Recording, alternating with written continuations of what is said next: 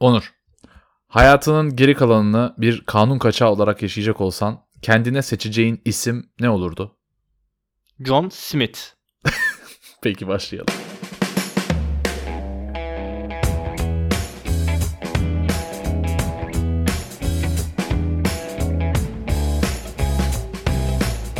Çok yaratıcı gördüm seni. Yani bu tip bir soruya en çok, en fazla bulunan ismi seçerek cevap vermek bence çok mantıklı. Çünkü herhalde Amerika'da yüz binlerce, milyonlarca John Smith vardır. Yani hiç John Smith tipin yok onu söyleyeyim bir kere. Yani sana bakınca John Smith demem yani. O zaman kanun kaçağı hayatını Amerika'da yaş- yaşamaya karar verdin. Ya tabii ki yani Türkiye'de kanun kaçağı olarak bu arada Türkiye'de kanun kaçağı olmak belki daha kolaydır. Yani nispeten saklanabileceğin daha hiç ücra köşeler burada bulmak daha kolay olabilir. Çünkü Amerika'da sıkıntı abi. Polis molis görür vurur. Burada polis görse de hemen vurmaz beni.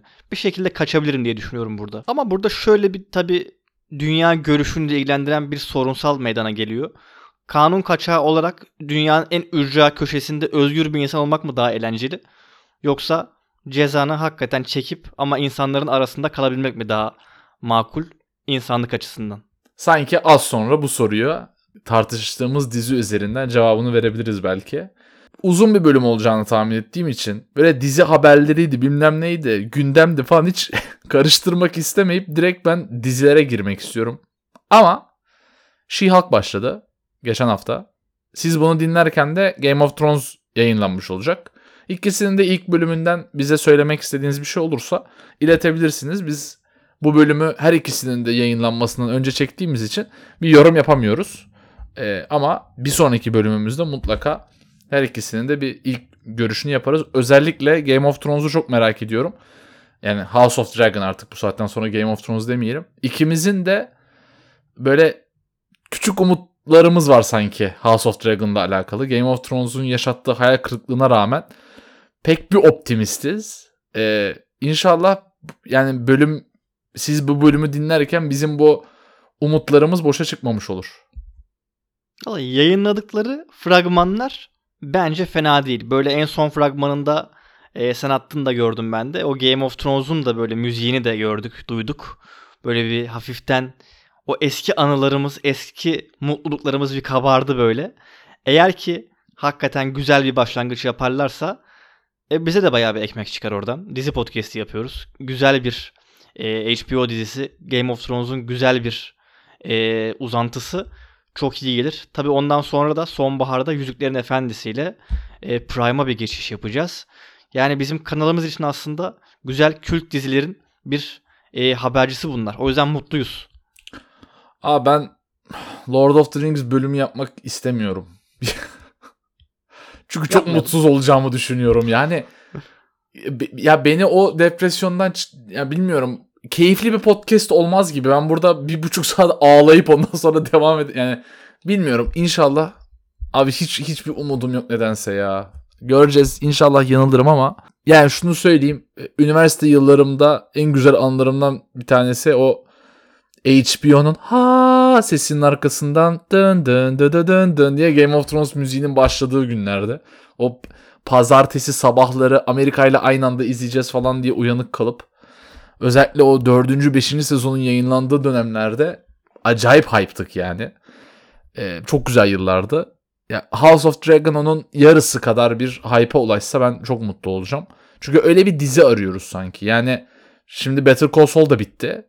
Hani sezon aralarında böyle inanılmaz büyük bir heyecanla beklediğimiz bir dizi kalmadı şu an. O yüzden House of Dragon ve Lord of the Rings'in bu açığı kapatmasını umuyorum. Ee, en azından bir tanesi kapatsa bizi böyle birkaç yıl e, böyle teoriler, video izlemeler, podcast dinlemeler, zenginlikler böyle bize katabilir. İnşallah ikisinden bir tanesi tutar diye umuyorum. İki de sıfır çekersek çok üzüleceğim yani. Nasıl bir motivasyondu bilmiyorum ama hakikaten sabaha karşı dörtte kalkıp Game of Thrones'u izliyorduk. Sonra e, işe gidiyorduk, okula gidiyorduk. Bunu yapmamızın tek bir amacı vardı. O da spoiler yememek. Aynen gerçekten. öyle.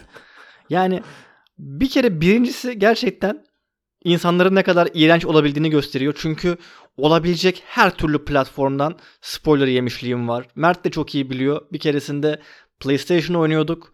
Adamın biri çocuğun büyük ihtimalle küçük çocuğun biri bana kızdı ve chatten Stranger Things spoiler'ı verdi. Yetmedi La Casa de Papel spoiler'ı verdi. Her türlü her türlü mecradan spoiler yemek mümkünken Game of Thrones için sabaha karşı kalkmamak e, düşünülemezdi. O zamanlar hakikaten inanılmaz hype'tık. E, inşallah o günlere geri dönebiliriz ama böyle içimde bir korku var. Özellikle Yüzüklerin Efendisi açısından çok büyük bir korku var. Çünkü ben niye bilmiyorum ama Prime denince aklıma hep Jeff Bezos ve kel kafası geliyor. Yani Normal. normal yani nasıl bir şey çıkacak ortaya bilmiyorum. Ama Amazon'un bir şekilde kendini kurtarması lazım. Yani kitleleri peşinden sürükleyecek bir diziye, bir yapıma çok ihtiyacı var. Aç bir şekilde bekliyor bunu. İnşallah güzel olur. Biz de böyle her hafta bir Game of Thrones, bir Yüzüklerin Efendisi gide gide. Arada Marvel'ların dizileri gelecek zaten. Böyle rahat, güzel. Herkesin de izlediği diziler üzerinden e, podcastler çekeriz. Bizim de işimiz zor be. Yani aslında sürekli kaliteli içerik olsa dizilerde o kadar zor olmayacak işimiz de. Ya arada boş yani özellikle yani yaz dönemleri genelde boş oluyordu. Bu sefer yaz biraz daha dolu oldu. E, Disney biraz kurtardı bizi burada. E, yani Amazon'da şöyle bir sıkıntım var. Genel dizi kalitesi yani mesela çok iyi dizileri var açıkçası. Fakat mesela Wheel of Time'da sınıfta kaldılar. Ağır kaldılar hem de yani. Hiç kanaat notuyla bile geçiremezsin onu. E, Wheel of Time'da Lord of the Rings'e en yakın konu yani ki, hem kitap serisi olarak yani Robert Jordan ve Tolkien'den çok etkilendiğini her zaman söylemiştir zaten. Fantazi kitabı yazıp Tolkien'den etkilenmemek mümkün değil. Ee, yani J.R.R. Martin de aynısını her zaman söyledi. Fakat Wheel of Time'da bu kadar sınıfta kalınca Prime korkutmuyor değil. Neyse Lord of the Rings'i çok uzatmak istemiyorum. Zamanı gelince konuşacağız. İnşallah da iyi şeyler söyleyeceğiz. Yavaş yavaş Vince Gilligan evrenine giriş yapalım. Vince Gilligan sinematik evreni. VGCU. Bir devrin sonu ya Onur. Yani Better Call Saul finalinden bahsediyoruz bu arada. Hala anlamadıysanız. Kapağı görüp yazıları okuyup Better Call Saul konuşacağımızı anlamadıysanız. Better Call Saul finali benim için televizyonun altın çağlarından bir tanesinin daha sonu. Çok mu iddialı? Buradan öncelikle Meriç ablaya tekrar seslenmek istiyorum. Bayağıdır seslenmemiştim. Abla. Bak be, izle be abla. Yani her insanın kendi bir mesleki idolü olması gerektiğini düşünüyorum. Yani her insan kendini bir şekilde geliştirebilir. Vince abimiz bu anlamda çok ciddi bir öncü bence şu anda. Yani yaşayan bir efsaneye tanık oluyoruz desek bence çok fazla abartmayız. Çünkü yani bir dizi yapacaksın, inanılmaz tutacak, bütün kitleleri peşinden sürükleyecek. Ona bir de spin-off çekeceksin ve acaba spin-off gerçeğinden daha mı iyiydi diye birçok platformda tartışılabilecek. Bu bence bir hakikaten olabilecek en üst seviye yani bir insan için. Ee, şapka çıkartmamak mümkün değil. Bir devrin sonu mu dediğin gibi yoksa bir devre kısa bir veyahut da uzun bir ara mı verdik bir virgül koyup bilmiyorum. Ama bu evren kolay kolay bitecek gibi hissetmiyorum. Çünkü bütün karakterler mi? En yancı diyebileceğiniz yan karakterler bile mi bu kadar derinlemesine işlenir ve hikayeyi devam ettirilebilecek şekilde e, bir son yazılır? Gerçekten bir şey diyemiyorum. Sadece hayran hayran bakabiliyorum şu anda. Buradan Peter Gould'un adını da geçirelim. Yani Vince Gilligan en azından Better Call Saul üzerinde yalnız değildi. Yanında iyi de bir ekip var. Yani Peter Gould özellikle hani hem Better Call Saul'un ilk fikrini yazan adamdı.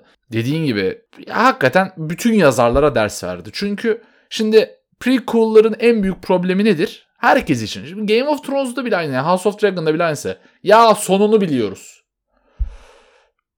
Yani belki hikayenin eninde sonunda o evren içerisinde nereye gideceğini biliyor olabiliriz ama o içerideki her karakterin teker teker bu kadar önem kazanması, izleyiciye bu kadar geçmesi, izleyicinin bu kadar o karakterlere değer vermesi, iyi veya kötü. Yani iyi veya kötü derken e, hem protagonist hem antagonist olarak her iki tarafında bu kadar sevilmesi inanılmaz bir başarı ve ben ne dizide ne filmde bu kadar başarılı bak bunu sana özelden yazmıştım.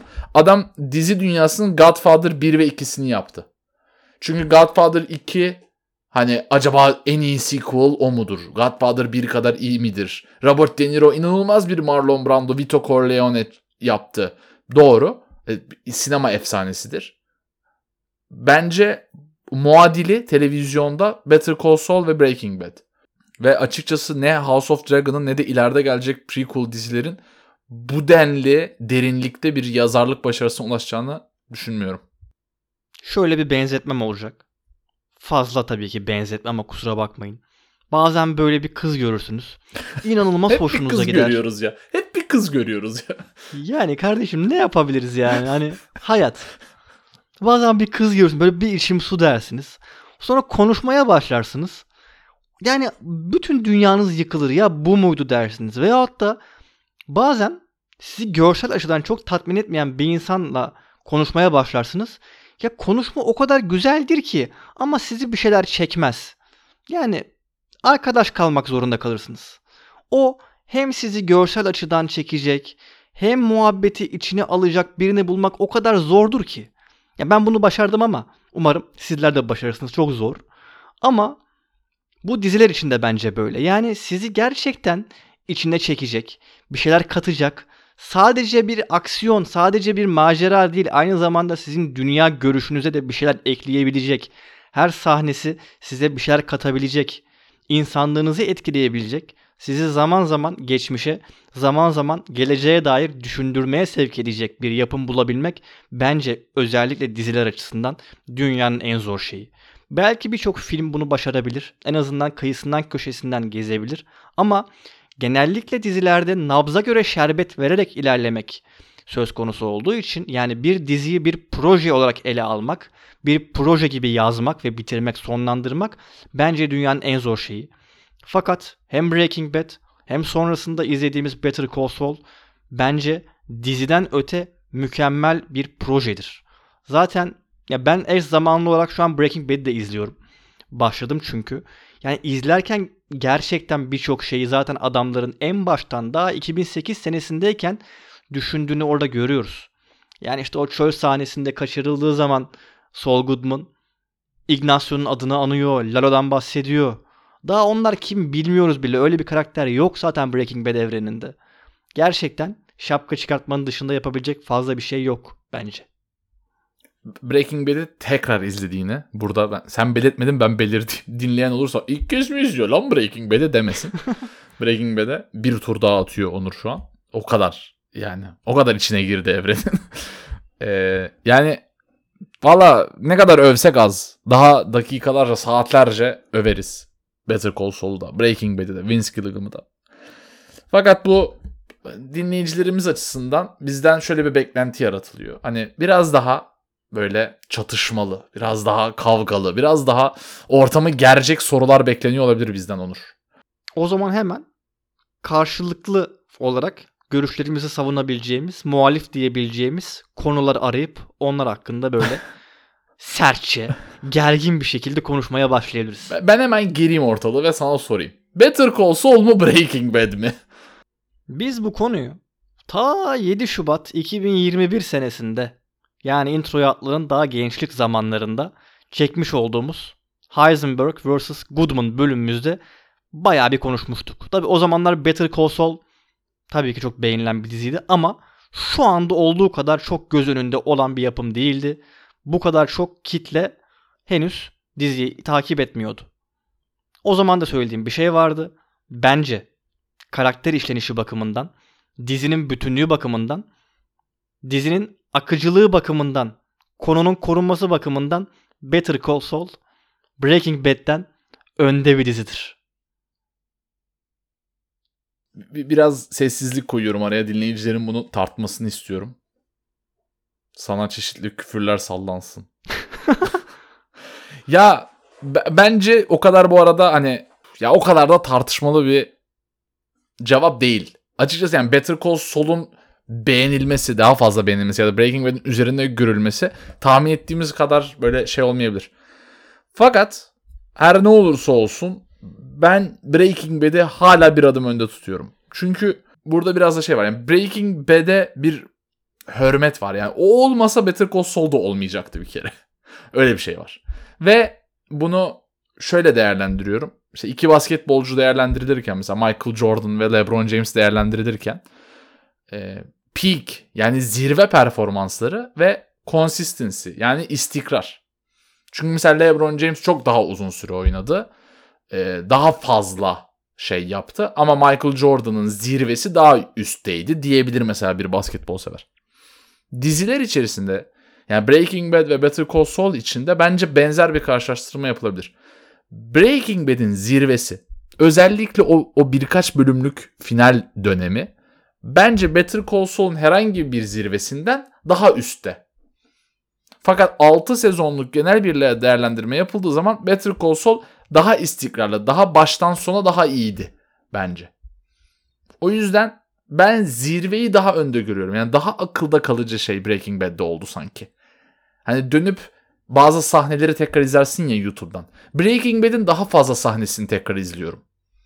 Ama bir daha dönüp dizi izleyecek olsam bence Better Call Saul'a ikinci bir turu atmak daha keyifli olabilir. Bilmem mantıklı geldi mi bu söylediğim. Yani kısmen mantıklı. Zaten bu biraz da göreceli bir kavram. Yani sana göre mantıklı olabilir, dinleyenlere göre mantıklı olabilir. Bana göre kısmen mantıklı olur. Burada doğru veya yanlış yok ama şöyle bir düşüncem var benim. Çok başka bir yerden gireceğim. Birçoğunuz bir imzayı taklit etmiştir hayatı boyunca. Yani başkasının bir imzasını. En azından bakayım atabiliyor muyum ya demiştir. Ama bir imzayı inanın ki üzerinden geçerek taklit etmek o imzayı tek seferde kendi başınıza atmaktan çok daha zordur. Demek istediğim şey şu.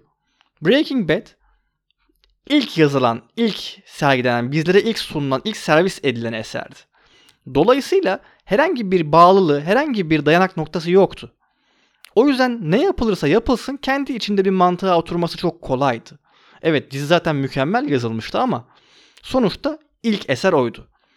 İkinci eser daha sonrasında izlediğimiz Better Call Saul bu sefer bir mantık bütünlüğü kendi içerisinde oturtmak zorundaydı ve hemen sonrasında bağlanması gereken bir dev yapıt vardı. O yüzden bence yazılması da oynanması da duyguların aktarılması da çok daha zordu Breaking Bad'e göre. O yüzden bence zaten aynı zamanda zaten bir devam hikayesi olduğu için daha doğrusu prequel olduğu için ee, işi kat ve kat daha zordu. O yüzden bence Better Call Saul Breaking Bad'e göre daha çok şey başardı dizi anlamında. Benim düşünceme göre bunu da göz önünde bulundurduğumuz zaman Better Call Saul Breaking Bad'den daha önde.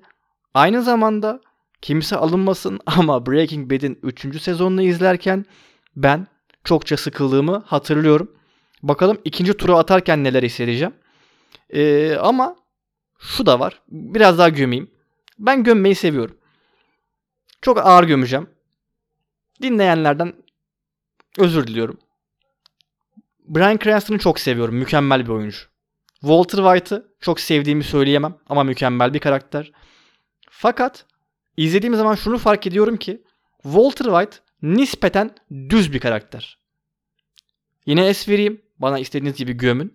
Evet diziler tarihinin en sağlam karakteri olabilir ama herhangi bir iç yüzleşme yaşamayan bir karakter. Fakat bunun tam tersini McGill karakterinde gördük. Yüzleşmenin her türlü evresini, her türlü hissiyatını bize sonuna kadar verdi. Dizinin sonunu şu anda konuşmayacağız ama dizinin sonundan bahsettiğimiz zaman bunu daha da iyi açıklayabileceğiz. Bana kalırsa çok daha boyutlu bir karakterdi.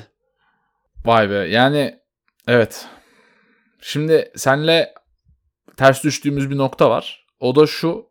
E, ilk yazılan şeyin daha kolay olduğuna katılmıyorum. Burada e, Marvel yani Avengers filmlerinin yönetmeni hem Kevin Feige bunu demişti hem de Russo kardeşler. E, bir yazar kendini köşeye sıkıştırdığı zaman çıkacak bir yer bulmak yani bir fikir bulmak daha kolay. Çünkü gideceğin doğrultu belli demişlerdi. Şimdi burada Vince Gilligan ve Peter Gould için de benzer bir şey düşünüyorum. Yani Breaking Bad'in ucunun açık olması, bize ilk kez sunuluyor olması çok daha tehlikeli. Çünkü finali tutturamayabilirsin. Dediğin gibi düşüşler yaşayabilirsin ve yükseltmek zorunda kalabilirsin diziyi. O istikrarı, o son finale ulaşmak için yani oluşturman gereken fikirleri, kağıda dökmen gereken fikirleri bulmak daha zor olabilir. Çünkü Saul Goodman'ın nereye varacağını, daha doğrusu teker teker hem Saul, Kim, Mike, Mike ve Gus'ın sonunu zaten biliyorduk. Hani Lalo, Nacho gibi karakterlerin sonuna en baştan bir karar verirsen sonra iş arayı doldurmak oluyor. Yani ucu açık bir hikayeyi yazmak bana daha zormuş gibi geliyor. O yüzden Breaking Bad'in yazarlığında Vince Gilligan'ın bence yaptığı iş daha büyük. O yüzden Breaking Bad bana daha büyük gözüküyor. E, Walter White'ın derinlik konusuna da çok katılmıyorum açıkçası. E, bence oradaki iç çatışma evet belki e, Jimmy McGill, Saul Goodman kadar dalgalı değildi. Fakat karakter çizgisi olarak televizyon tarihinde belki de ilk kez görülen bir şeydi. Yani bu e, bu kadar süt bir karakterden bir böyle bir anti hero yaratabilmek. Yani mesela Tony Soprano birinci bölümden itibaren reisti. Kral bir karakterdi. Gittikçe krallaştı. Ama Heisenberg öyle değildi. Yani Walter White'ın Heisenbergleşmesi bence televizyonda başka bir dizide böyle bir şey izlemedik. O yüzden hala ben Breaking Bad'i önde görüyorum. Ve Better Call Saul'dan hiçbir şey eksiltmek istemiyorum bunları söylerken. İnanılmaz bir işti. Fakat senle aynı düşünmüyorum. Ki nadir olur bu. Senle aynı düşünmemiz. Genelde aynı düşünüyoruz. Evet genelde düşüncelerimiz aynı oluyor ama bazı yerlerde de podcast özellikle muhabbetin akması için böyle ufak tefek görüş ayrılıkları çok tatlı. Ama Evet.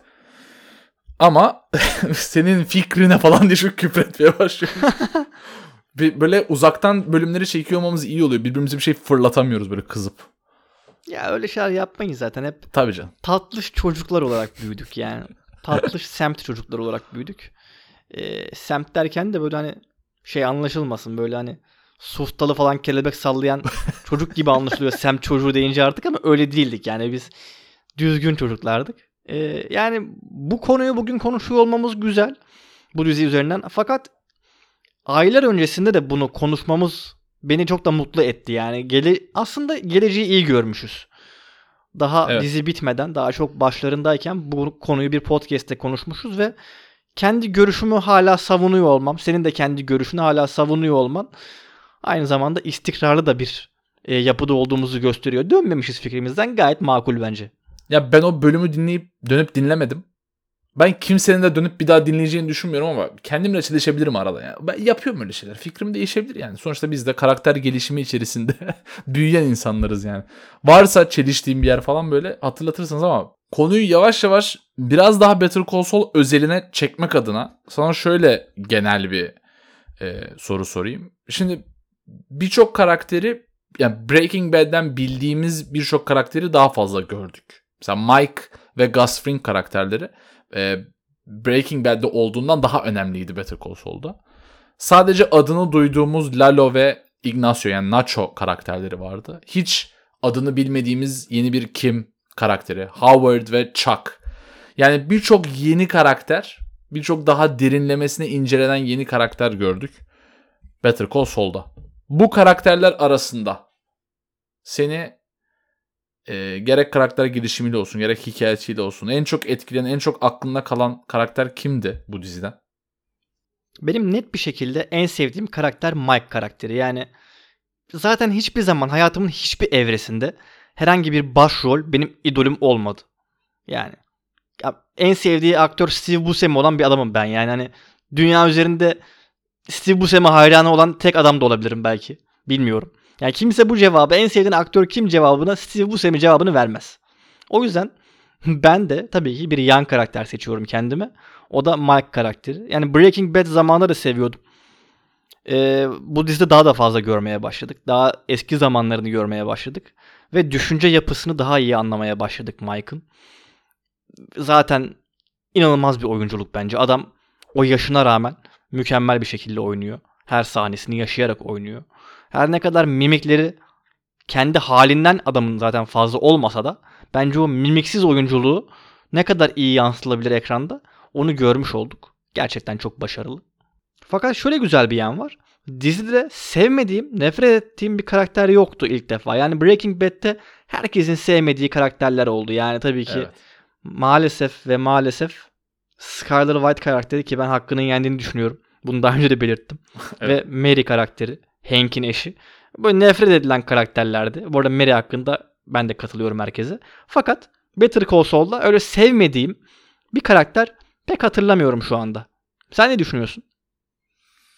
Ya şimdi bu tarz sevilmeyen karakterler ki bunun da bölümünü yaptık ve mesela en en sevilmeyen karakterlerden bir tanesi Livia Soprano'dur.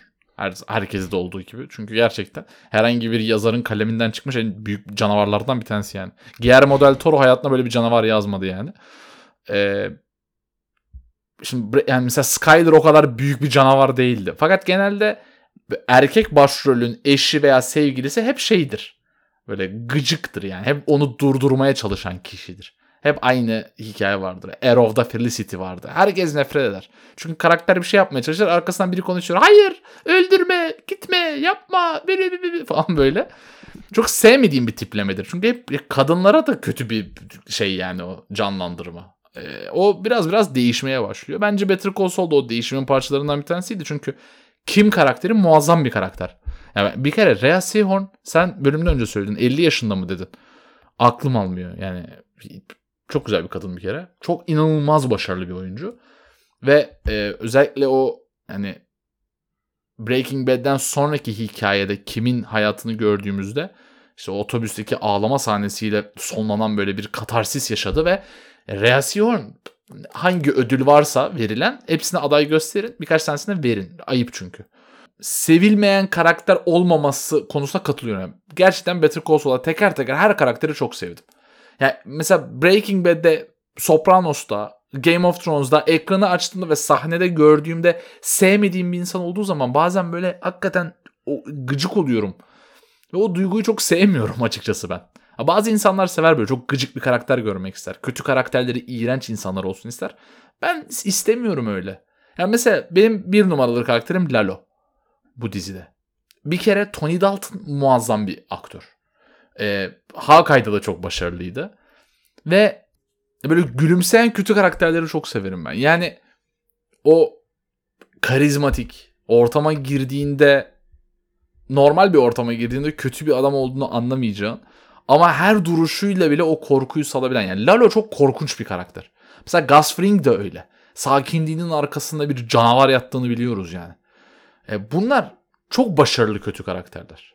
Ve e, yani sanki Breaking Bad'deki o kötü karakter eksikliği, daha doğrusu Walter White'ın taşıdığı, o anti-hero'nun taşıdığı kötü karakteri Better Call Saul bu şekilde kapattı ve belki bir adım önde olduğu noktalardan bir tanesi bu benim için. Yani Lalo gibi bir karakter lazımdı e, Breaking Bad'e.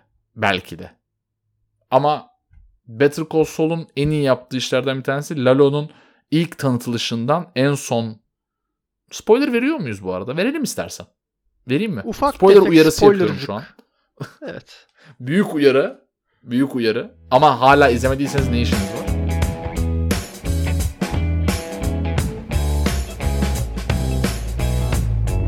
Lalo'nun ilk ekranda görülüşünden Meksika'daki baskına ve sonra Gus Fring'in elinden ölümüne kadar çok başarılı bir karakterdi. Falsosuz bir karakterdi. Ee, o zaman soru sormaya devam edeyim. Moderatörlük görevim. Güzel. Sonuçta Breaking Bad'de yani bu karakterlerin sonunu biliyoruz. Gus Fring'in, Michael. Ee, Saul'un sonunu bilmiyorduk. Kimi bilmiyorduk.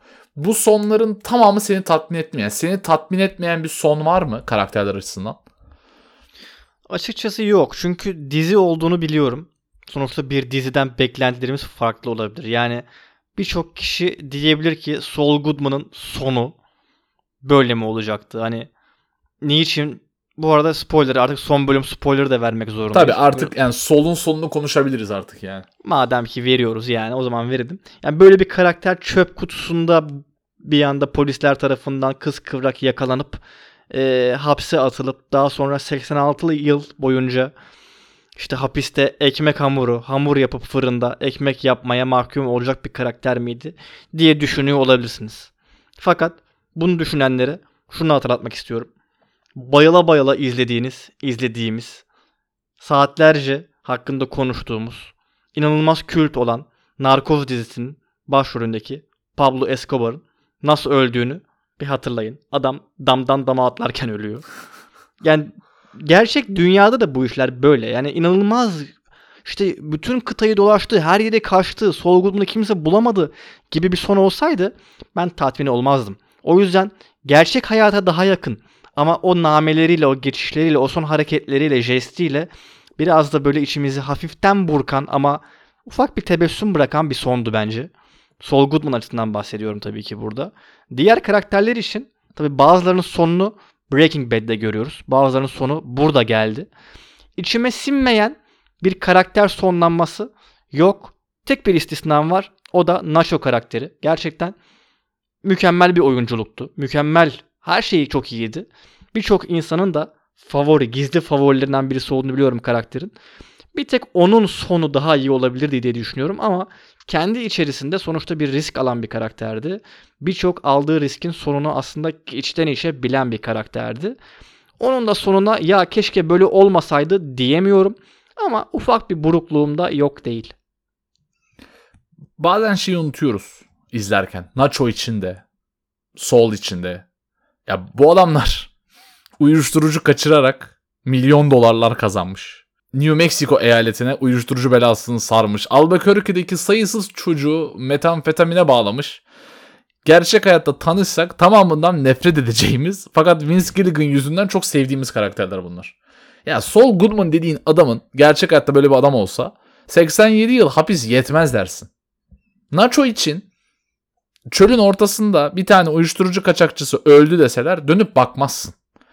Yani bunları bize bu kadar sevdirmesi ve sonunda bir tanesi öldüğü için bir tanesi hapiste kaldığı için ya nasıl oldu bu adamlar daha iyisini hak ediyordu dememiz gerçekten bir yazarlık başarısı. Sol için şunu düşünüyorum. Abi Omaha Nebraska'da bir Cinnabon işletmekle bir hapishanede ekmek fırınından ekmek çıkartmak arasında çok büyük bir fark yok Sol Goodman için. Çünkü zaten her şeyini kaybetmiş bu adam. Ve en son o Time Machine muhabbetiyle işte en büyük pişmanlığı nedir muhabbeti. Bize şunu 3 karakteri bir kere çok güzel hem Mike hem Walt hem Chuck karakterini birer sahneyle biraz daha derinleştirebildi ya helal olsun adama. Fakat en büyük pişmanlığının zaten Chuck'la olan ilişkisini düzeltememiş olmasını görüyoruz Saul'un. Ya bu soruya hiçbir zaman cevap vermedi ama bunu görebiliyoruz. En son H.G. Wells'in Time Machine kitabını Chuck'ın almasıyla da zaten altını çizdi. Hani sol zamanda geri gidebilse belki de Chuck'la arasını bu kadar bozmazdı. E şimdi hayatında bir tane sevdiği insan kaldı zaten. O insanı kazanmak hapiste 80 yıl yat, yatmaya değer sol için. Ve bu çok güzel bir imza. Yani çok güzel bir dizinin sonuna atılabilecek en güzel böyle son sözlerden bir tanesiydi. E, son söz demişken de şunu düşünüyorum. Bence Better Call Saul'un iki finali var. Bir Fun and Games bölümü yani 9. bölüm. O Howard'ın ölümüyle başlayan hikayede en son e, Saul ve Kim'in ayrılması ve bizim bildiğimiz Saul Goodman'ın o inanılmaz kıyafetler, sürekli başka bir kadınla yatan, pahalı arabalar kullanan umursamaz avukat Saul Goodman'a döndüğü hal aslında herhangi bir dizinin finali olabilecek bir bölümdü. Ve çok ani bir finaldi ama böyle çok çok vurucuydu.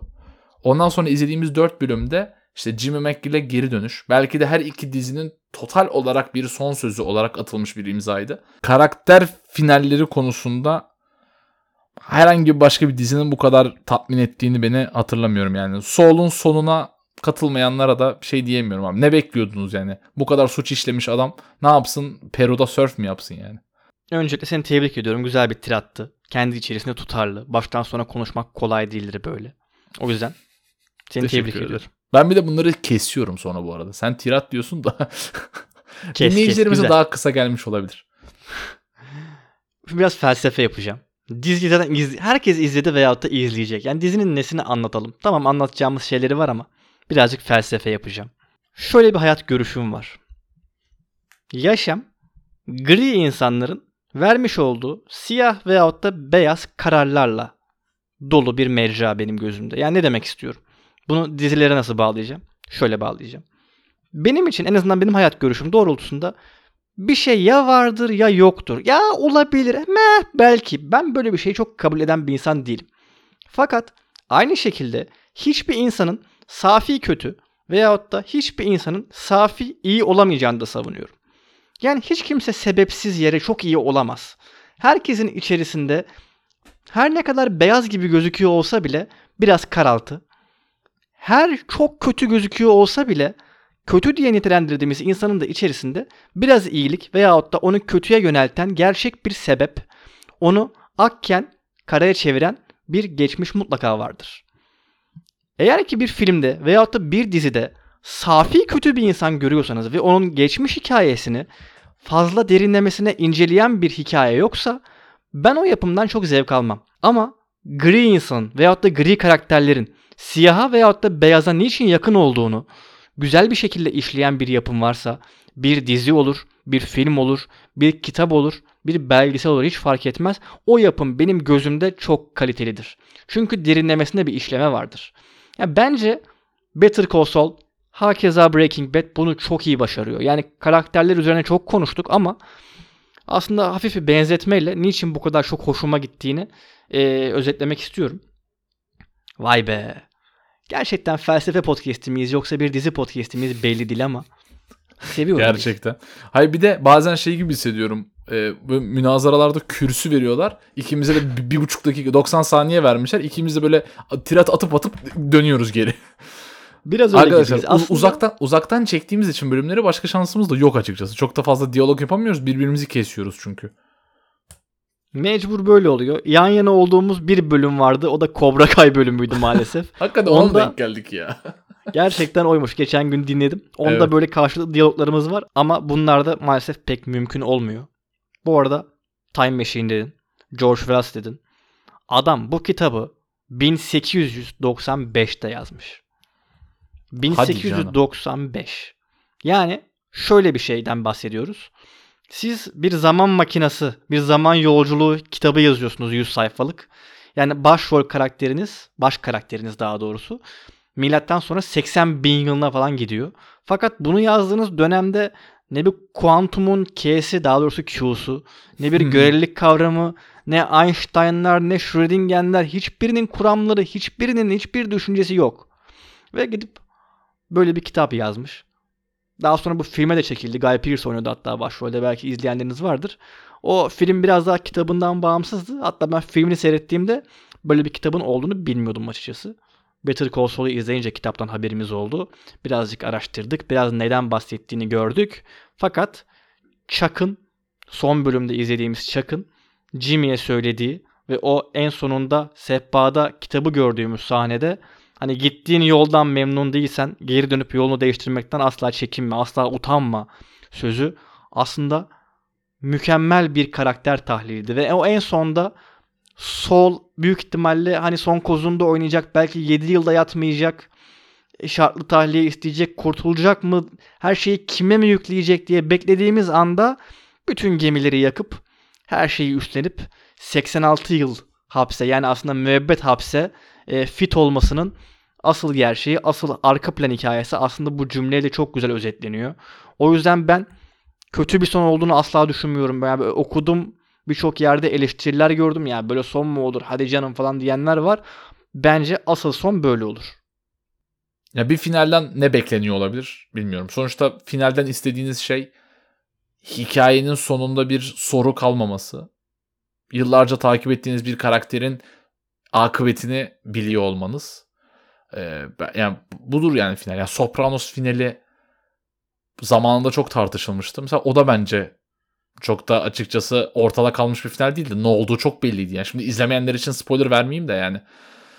Hani bu tarz dizilerin finalleri budur zaten. Yani çok büyük mesela Breaking Bad'in finali farklı bir tondaydı. Daha olaylı bir finaldi. Daha patlamalı, daha silahlı, ateş etmeli, daha aksiyonlu bir finaldi. O da bir seçenek.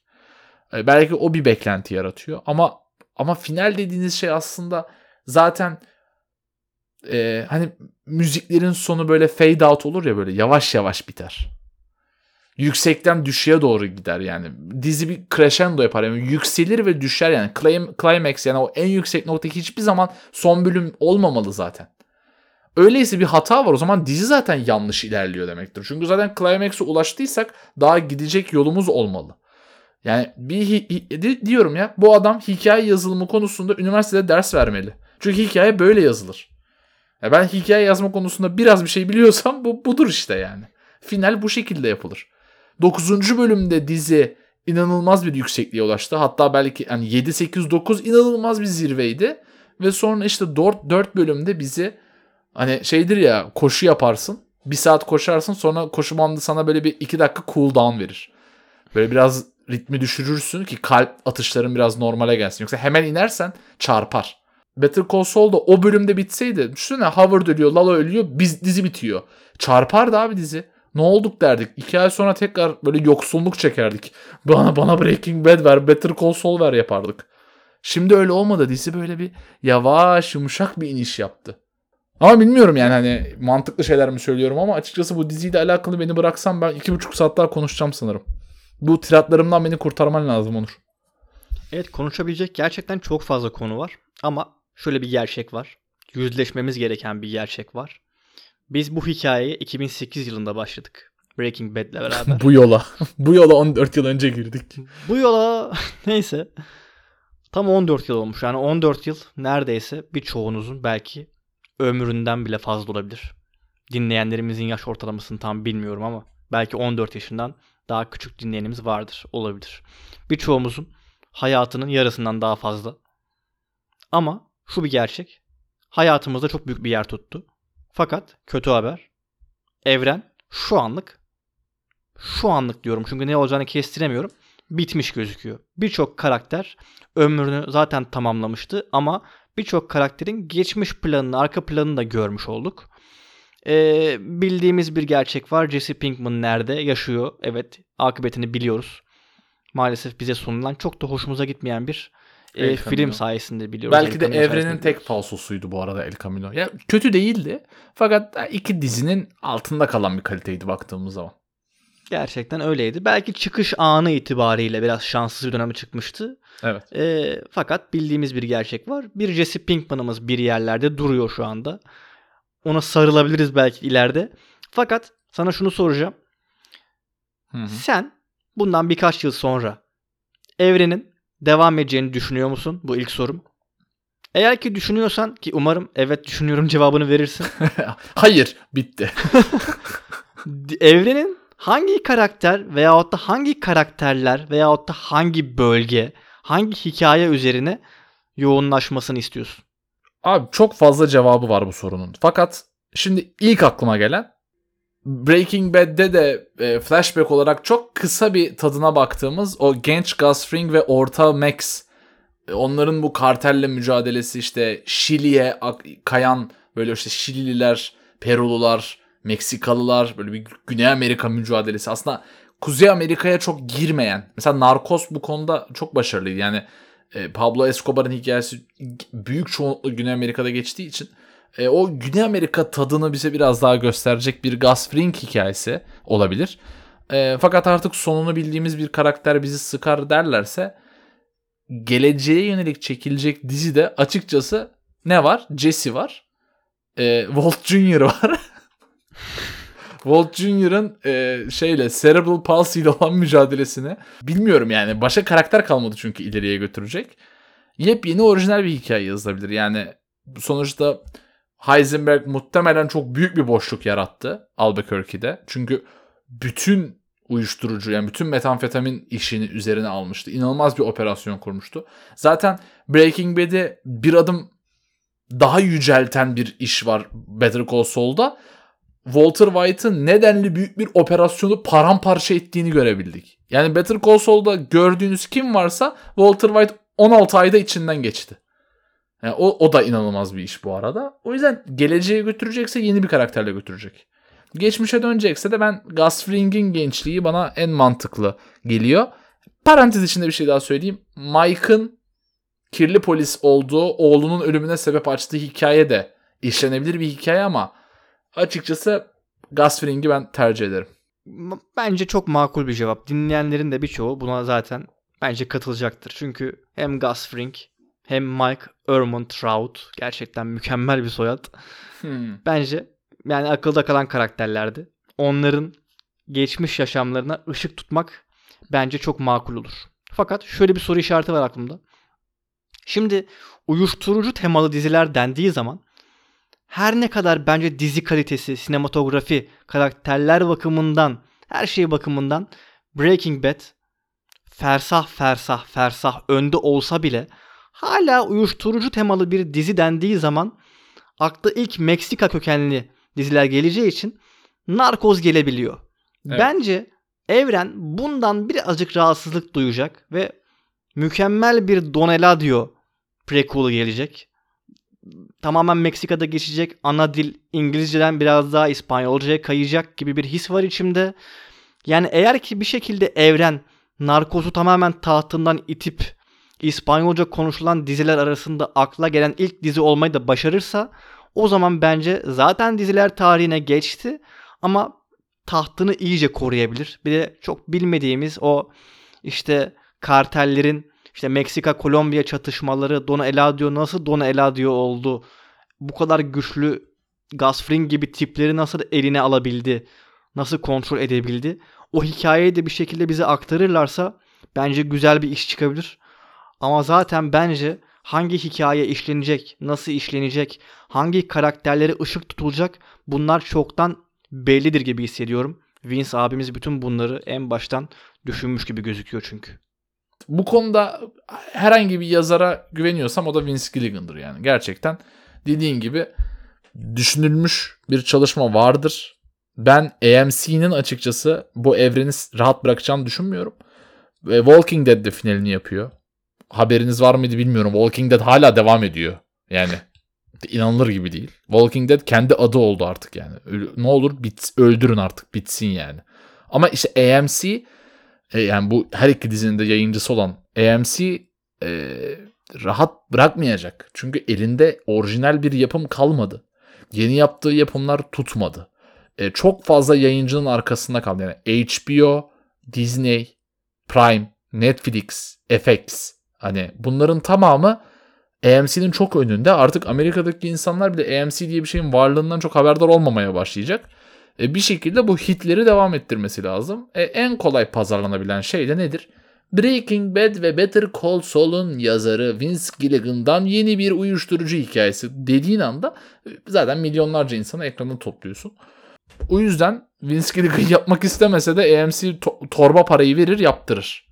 Ve e, o kadar uzak olduğunu da düşünmüyorum. Yani mesela 5 yıl bile değil. 2025 falan böyle bence yeni bir dizi gelir. Bilmiyorum öyle bir tahminim, öyle bir öngörüm var. Katılır mısın bilmiyorum. Ben biraz daha uzak bir tarih aklımda var. Yani 2028, 2030 biraz daha büyüyeceğiz gibi gözüküyor. Böyle sallamak güzel. Nasıl olsa 2028'de bu podcast'i yapmıyor oluruz biz ya. Rahatız o yüzden yani. Hani siz bunu 2028'de dinliyorsanız bir kere helal olsun. Çünkü yani maşallah biz 2022'de çekiyoruz. 6 yıl sonra esamemiz okunmaz gibi hissediyorum. Bilmiyorum belki de kendimizi küçümsüyorumdur Onur. Yani 2028 yılında bütün podcastlerin kralı da olabiliriz. Tabii 2028'in şey dizi podcastlerinin Joe Rogan'ı gibi dolaşırız biz de. YouTube'da 3,5 milyon dinlenmeler falan. Olmaz gibi yani ama hayat.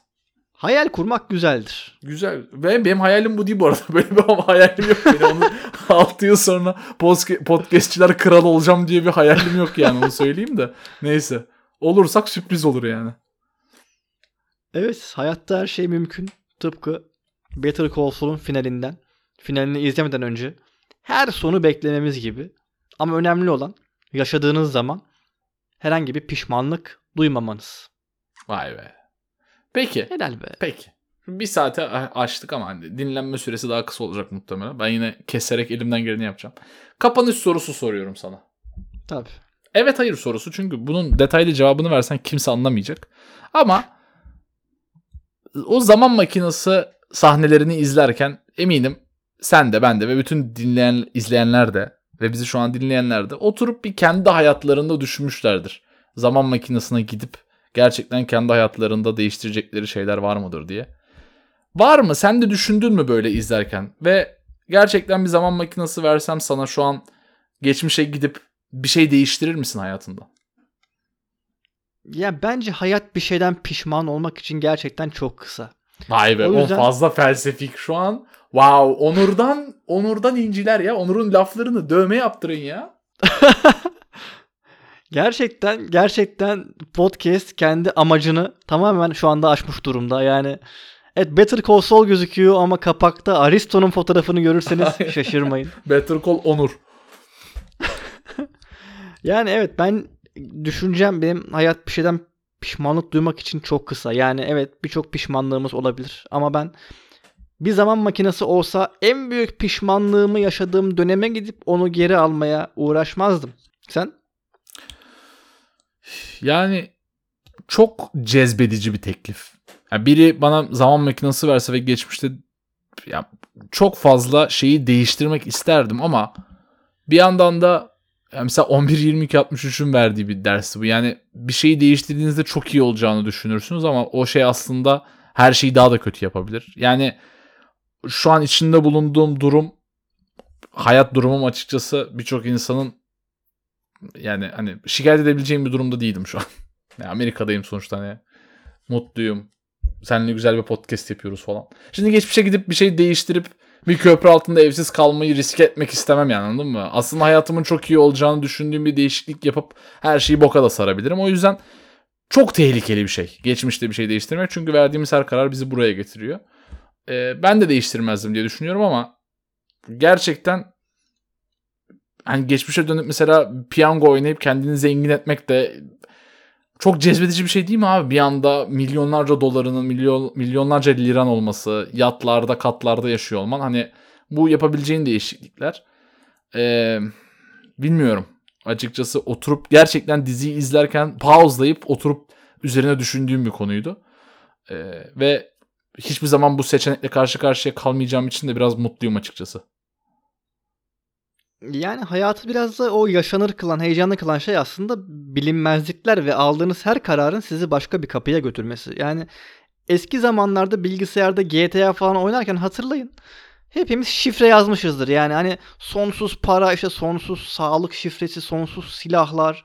Hepimiz o şekilde oynamışızdır. Ya ne kadar güzel bak böyle hiç, işte hiçbir zarar görmüyorum ama fark etmişsinizdir ki bir iki saat sonra oyun aslında kendi amacını tamamen kaybediyor öyle olduğu zaman. Yani bir zevk almıyorsunuz. Çünkü olacak şey belli. Evet sonsuz param var ama tamam nereye kadar? Fakat oyunu şifresiz oynadığınız zaman görüyorsunuz ki bir şeyi kendi emeğinizle başarmak sonunu bilmediğiniz, ne geleceğini bilmeden kendi kararlarınızla yaptığınız her şey çok daha tatlı geliyor. O yüzden ben hiçbir şeyin akışını değiştirmekten yana olmadım hiçbir zaman. Herhalde bir zaman makinesi de versen elime herhangi bir şeyi değiştirmem. Bölümün çok uzun olacağını uyarmıştık. Oldu da. Umarız keyif almışsınızdır. Yani kapanışa geçtim ama Onur sana sormadım hiç. Var mı son eklemek istediğim şey falan diyor. Çünkü bir şey daha eklemeye kalkarsam biz burada gerçekten bizi felsefe kısmına alıp böyle kitaplar falan çıkarmaya başlayacağız böyle şeyden.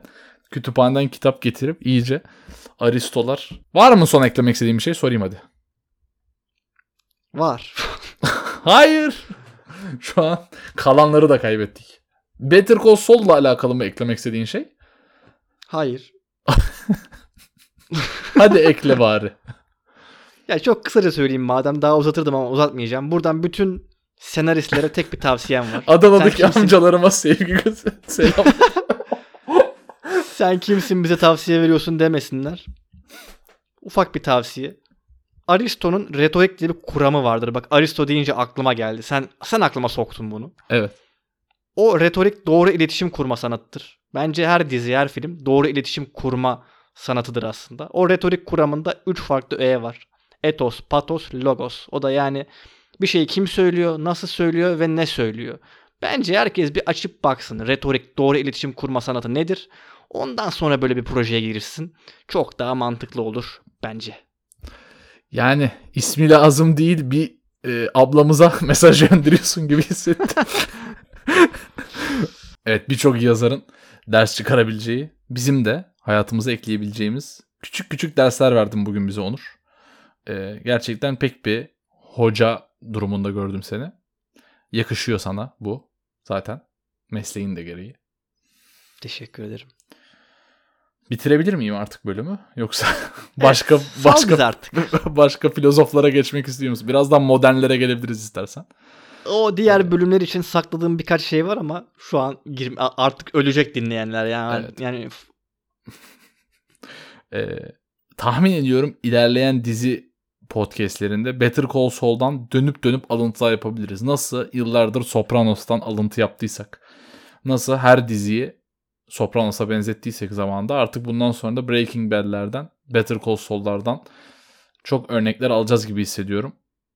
E, buruk bir bölümdü benim için çünkü gerçekten uzunca bir süre bu iki diziyi konuşmayacağız ve bu evrenin sona gelmiş olması şimdilik biraz üzmedi değil beni. Senin de öyle eminim dinleyenlere de öyledir. E, harika bir dönemdi. 14 yıl. Vince Gilligan bize inanılmaz şeyler yaşattı. E, biz de elimizden geldiğince her iki diziye de saygımızı, hürmetimizi göstermeye çalıştık uzun bir bölüm yaparak. Umarız keyif almışsınızdır. İki hafta sonra neyle geleceğimizi bilmiyoruz. Ama bir şeyle geliriz. İnşallah Game of Thrones güzeldir. İnşallah sizlerin hayatı güzeldir. Her şey güzeldir falan. Öyle yani. Onur son sözünü söyle ve çıkart bizi. Çok değerli görüşlerinizi bizimle paylaşın. Ortaklaşa bir şeyler çıkaralım ortaya. Yorumlarınızı, mesajlarınızı bizden esirgemeyin diyelim. Kendinize çok çok iyi bakın diyelim ve hoşça kalın diyelim. Hoşçakalın.